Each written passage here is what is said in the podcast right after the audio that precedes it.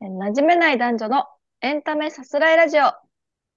この番組は港区の劣等生の男女が不平不満や好きを語る番組です。元広告代理店勤務で現在 LA 留学中のアラサ女ナナポップとエンタメ業界で働く美意識高めのアラフォー男インザフューチャーコータ社会に馴染めずひねくれた二人のぼやきと大好きなエンタメについてのあれこれをお楽しみくださいませ。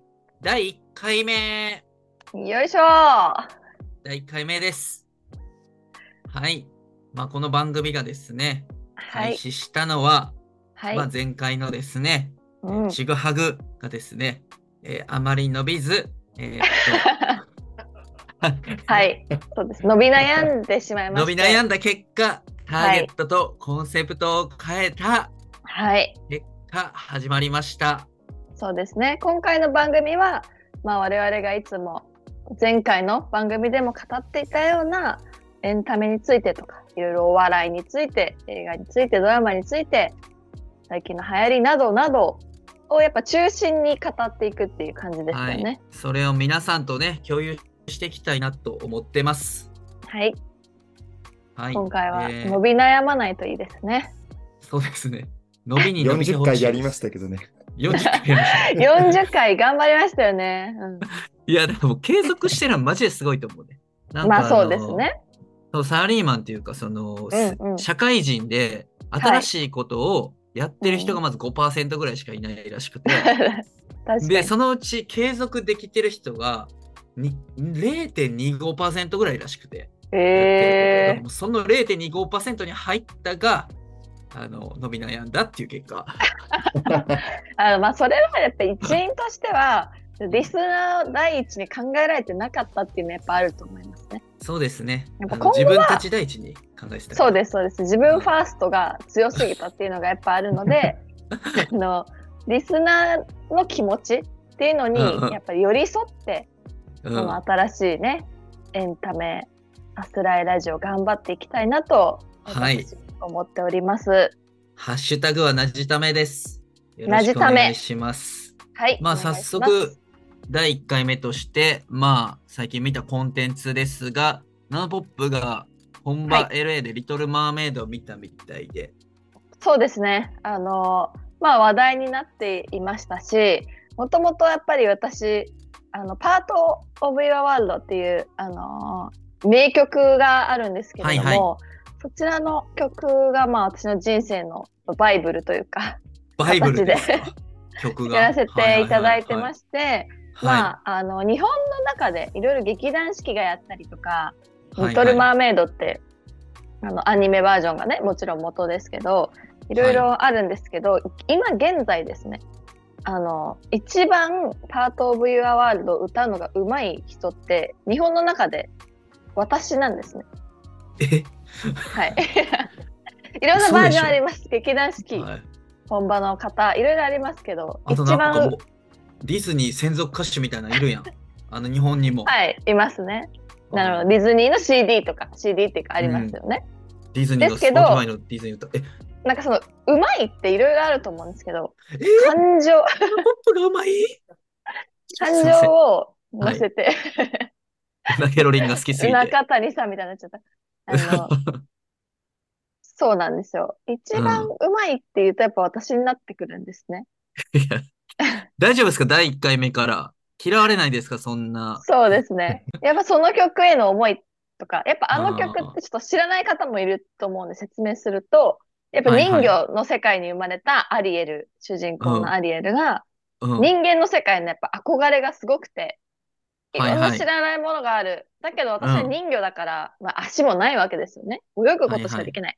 人間の世界には行けないってなって歌う曲なんですよ。だから、よくこう、トレーラーとかで流れるんですけど、本当はすごい悲しい、切ない曲なんですね。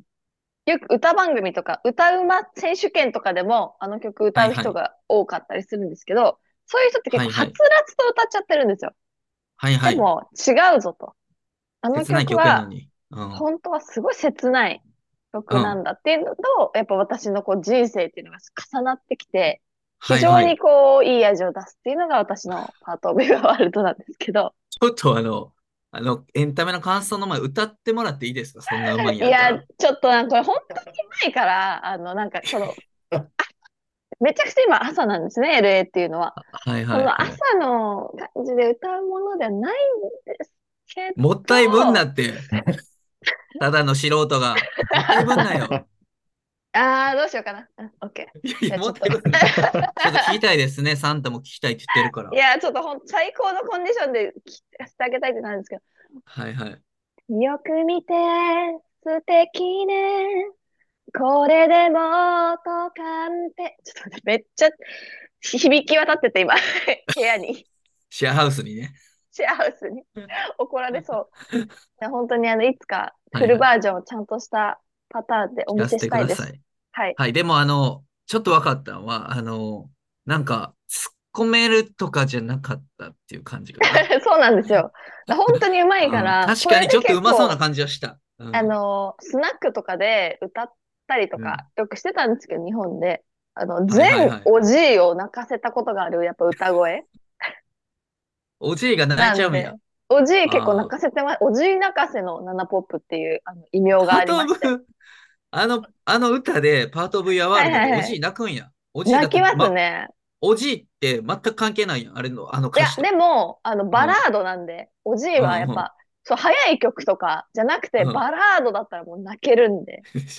おじい下に見すぎやで、おじいを。いや、もうすごいね、みたいな。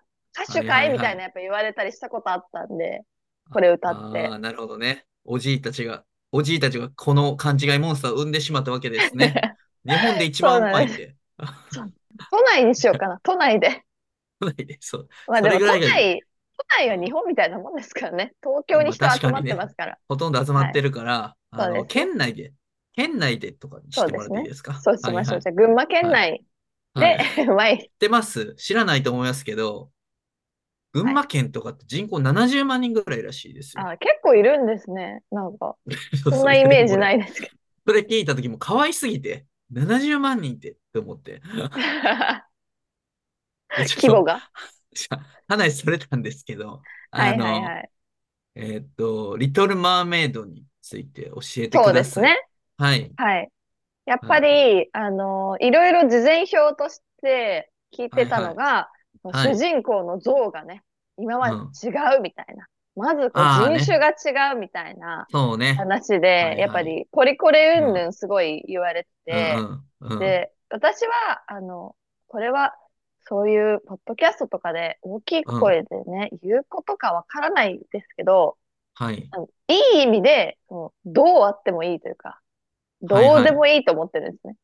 もはいはい。し、そういうじゃあ LGBTQ の方とか、わかんない、うん人種ですごい、あの、いろいろ考えてきた方とか、いたとしても、なんか、それに対してあそ、そうなんだとしか思わないというか、無関心っていう意味じゃなくて、すごい自然に受け入れてるっていう意味で、なんか、あ、え、そうなんだってぐらいなんですよ。なんか、特にアメリカで暮らしてから、たくさんそういういろんな人種の人もいるし、うんいろんな宗教の人もいるし、いろんな考えの人がいるって、そうです。はいはい。やっぱり思ったので、いろいろその、レトルマーメイドのシーンの中でも、いろいろお姉ちゃんがいっぱいいるんですけど、お父リトル・マーメイドお姉ちゃんいんねや。そうです。絶対的な存在のお父さんがいて、お姉ちゃんがなんか5、6人いるんですよ。うん。なんですけど、今回アリエルが、まあ、黒人のハーレーちゃんがやってる黒人のはいはい。女の子で、お姉ちゃんたちに、なんか中国とかと、あの、中国とか日本みたいなアジアっぽい人もいれば、ヨーロッパっぽい人もいたり、お姉ちゃん5人ぐらいの人種が全員違うんですよあ。全員黒人なわけじゃないんや。じゃないんです。へえ。なんかそれを見たときに私は、なんか、世界じゃんって思って、え、これっていつはスモールワールドってこと？そうです。これって世界じゃんって思って、すごい、なんか感動したっていうか、いや、そうだよねって思ったんです。それでなんか、アジア人の人がいるわけないとか。ヨーロッパ人がいるわけないとかって思うこと自体がおかしいなって思って、で、その様々な人種がいるっていうところの描写とかも良かったですし、最初にやっぱり述べた、あのー、Part of Your World うんうん。の歌、私はやっぱ日本一、いや、都内一をうん。自負するほどやっぱ聞いてきたんですよ。いろんな人のバージョンの、いろんなパートオブユアワールド。一番良か上でのねった。う。うんん。一番良かったんです。はい。あ、この、いろんな人の聞いてきたけど、ハーレーちゃんのが一番良かったんや。いはい。この私が認める。や、誰やねん。誰が何を認めてんねん。なんか、あの、うん歌番組で披露してたバージョンがあって、海外の。はいはいはい。それを見たときに、コメント欄になんか自然と涙が流れてくるみたいなことが書いてあったんですよ。で、なんかさすがに嘘、嘘じゃないですか。自然と涙流れてくるとかは。ではまあ、そ歌の、賞賛のね、プライズの意味として、やっぱりそういう表現をこう、使うのが海外の人ですから、英語圏の人反翼としてね。はいはい。で見たんですよね。うん。自然と涙が流れてきて、へえ、さすがに嘘やろ。本当に、ほんまに？ちょっとあの概要欄に貼りたいぐらいなんですけど、もうポロってなんか涙が流れてきて、あ、はい。素晴らしいな、この歌声って。ええそれ見てみたいな、そんな切歌声なさ聞こえんねやったら。うん。アリエルのなんうんか、けなげさとか、まあ、けなげなところとか、あとやっぱりストーリーの一番重要なポイントとして、うんうん、あの、王子様に出会って、うんうん、あの、好きになって、やっぱ人間界の憧れを強めるっていうところから、うんうんまあ、魔女と取引して足を手に入れる代わりに声を失うっていう、まあ、はいストーリーなんですけど、はい。声で恋するんですよ、王子は。はいはい。アリエルに対して。アリエルが海の中かなんかで歌ってる声が聞こえて、で、それで恋に落ちるんです。けど、会った時には、そう声を失ってて、その子かわかんない。あの声の人が好きになったのに、この子なのみたいな。アリエル、君なのかみたいな感じがうんもどかしいところなんですけど、途中の。はいはいうん。うん。でも、声がやっぱり重要なんですね。このストーリーは。はいはい歌声がはいはい特にとてうんもとても重要だと思うんですけど、それが本当に見事に表現できていたはいはいはい。ところでまあ私は本当に100点あげたいなと思います。100点あげたい。ありがとう。いや、これ、リトル・マーメイドってどんな人に見てほしい？一番最初に思い浮かんだのは、凝り固まった、やっぱりうん段階世代。?OG か。OG に見てほしいんか。やっぱおじいにハーレーのパートオブ・ユー・ワールド聞かせたい。私じゃなくて、はいはい本はい。家。そうね。アリエルはこうでないとダメみたいな、アリエル像いる人たちに、はいちゃ。うよと。ハーレーをディズニーがぶつけてきた理由わかるかっていうことを。そうですね。よねやっぱりね、はいはい今、ここまでこうみんなに好かれてるクラシックをリメイイクするっていうチャレンジングな姿勢も含めて、私は素晴らしいなって思いますし、別に。どんなものにも原作中っているんですよね。その、原作が良かったみたいな。ハリー・ポッターだって、本の方の原作中がいたりとか、設定と、が違うとかね。解雇中もいるよね。昔の方が良かったっていう。良かったとか、いると思うし、それと今やるものは絶対違うんですよ。だってやってる人も違うし、監督も違うし、演出も違うし、当たり前なんですよ。違うことは。時代もだから違うし。そうそうそう。で、歌詞とか、その表現とかも現在の、現代に合わせたものに変えてるらしくて、やはり。うんうんうんうんうん。そこも注目ポイントですし、はいはい。すごく、あの、ハーレー本人はインタビューで、すごいアリエルを演じることに関して、あの、ワイルドジャーニーだったっていうふうに言ってたんですね。はいはい。とても、まあ、あの、自分にとってはチャレンジの多い旅のようなものだったと。まあ、その旅を通じて私は成長できたと思うみたいな、はいはい。インタビューに答えてるのを見て、やっぱ感銘受けましたね。はいはいはい。はい。なので、まあ、まだ日本でも公開してると思いますので、はい。ぜひ、まあ、今からですかね、見ていただきたいなと思います。映画館がいてれば。もその声がね、声で恋するとか、はい。あとほんまになんか時代によってちゃんと変わっていって、そこを認めなあかんっていうのがわかる作品というか、見てみたくなりましたね。はい。ぜひ、見てください。意外と、パートオブユアワールドを楽しみにしていくと、結構すぐ来るんで、あ、もう来ちゃったって思うんですけど、ちょっと後でもそこで泣いちゃうんやらいに、うん。アアンダーだし、待ち構えてるんで、やっぱそこでまたもうぶち上げっていうか。あ、あのってことは、ハーレーちゃんの歌声聞かなあかんから、あの、はい字幕バージョンで見なあかんねん、日本では。ああ、そうですね。確かに違う人が歌ってます。そうそうそう。だって、日本はだって、あの、アンダーザシーとかも、あの、ジャイアンの木村昴がね歌ったりあの人するから。のバージョンもすごい良かったです。木村さんのバージョン、うん Spotify にあるんですけど、はいはいはいはい。あの、それで言うと、もうちょっと話させてもらうと、アンダーはいはいダシーも大好きなんですね。あの、本当に、はいはいめっちゃくちゃいい曲だよねって、この間、あのはいはい日本に帰って親友とドライブしてる時に、うんアンダーダー。シー5回ぐらい聞いて、聞きすぎや、アンダーめちゃくちゃいい。曲だよね、みたいな。なんでうん。いい曲なんだろうみたいな感じで、うんアラームも私、アンダーダシーなんですね。あのて、るててんいてんでてんてんててんてんんてんみたいな感じでやっぱウェイクアップしたいじゃないですか。うん。毎日。それで聞いたら、木村昴さんのバージョンもすごく良かったです。だけど、パートオブユアワールドはちょっと、あのーうん、やっぱハーレーちゃんの方が良かったなって。はいはい個はいはい。人的な好みですけどね。はいうんなんか殺伐としちゃってた。あ木村昴で言うと、全然関係ない話なんですけど、はいはい。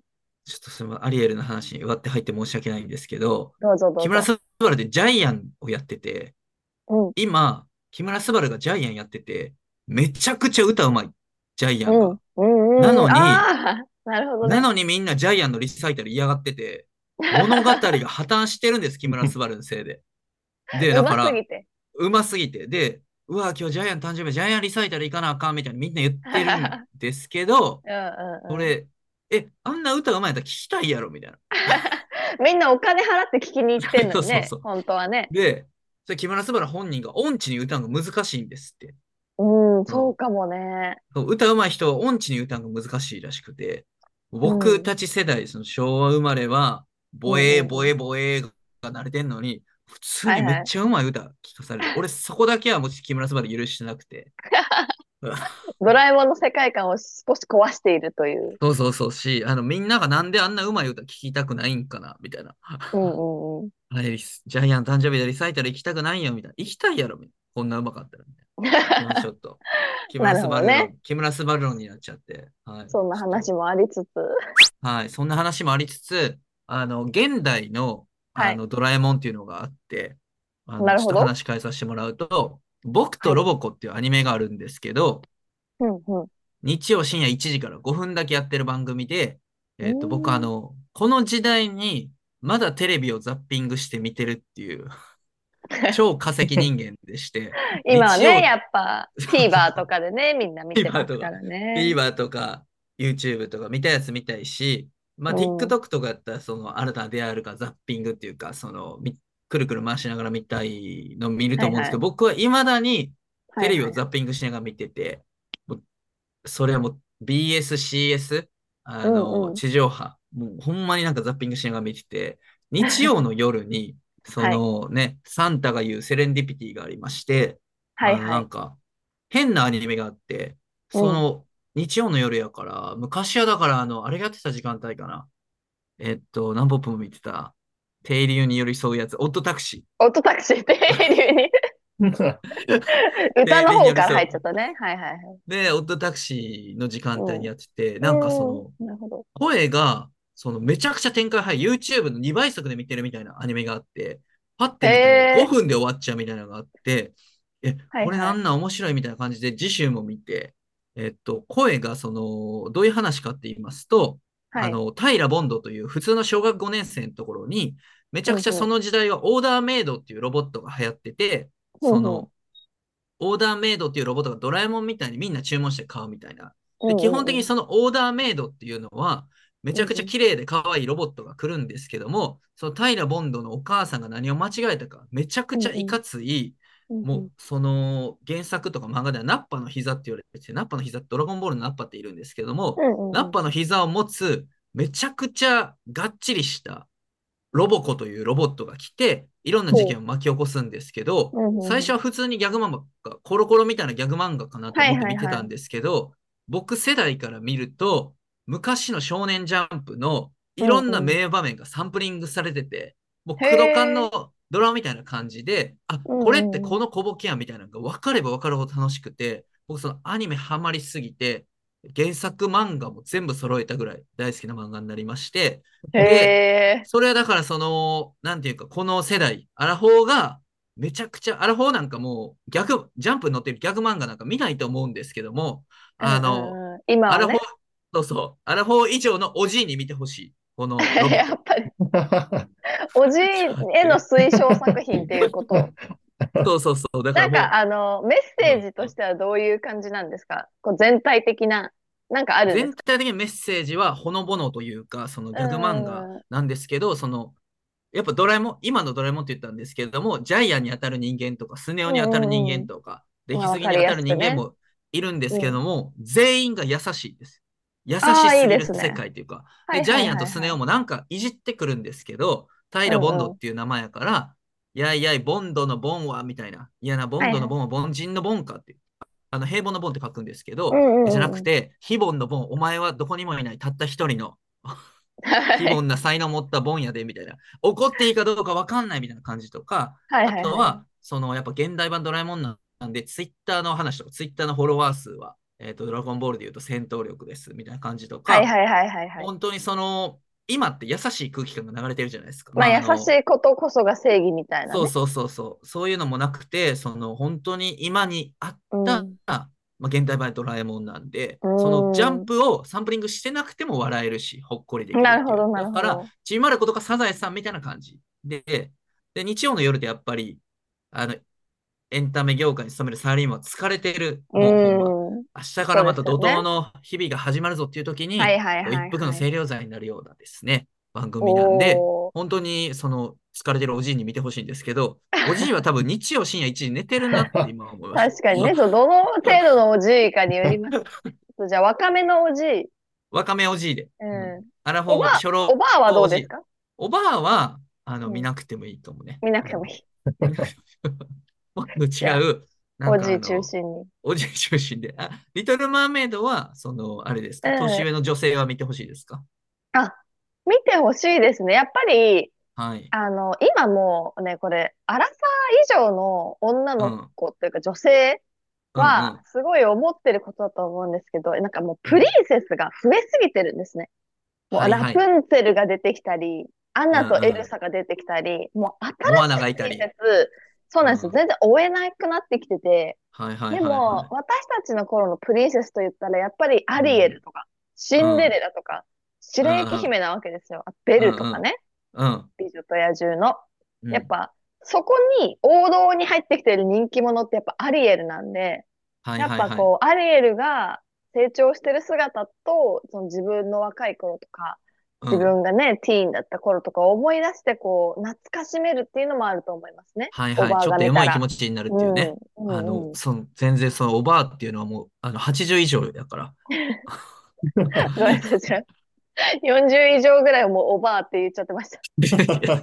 これターゲットのことおばあって言ったらあかんから。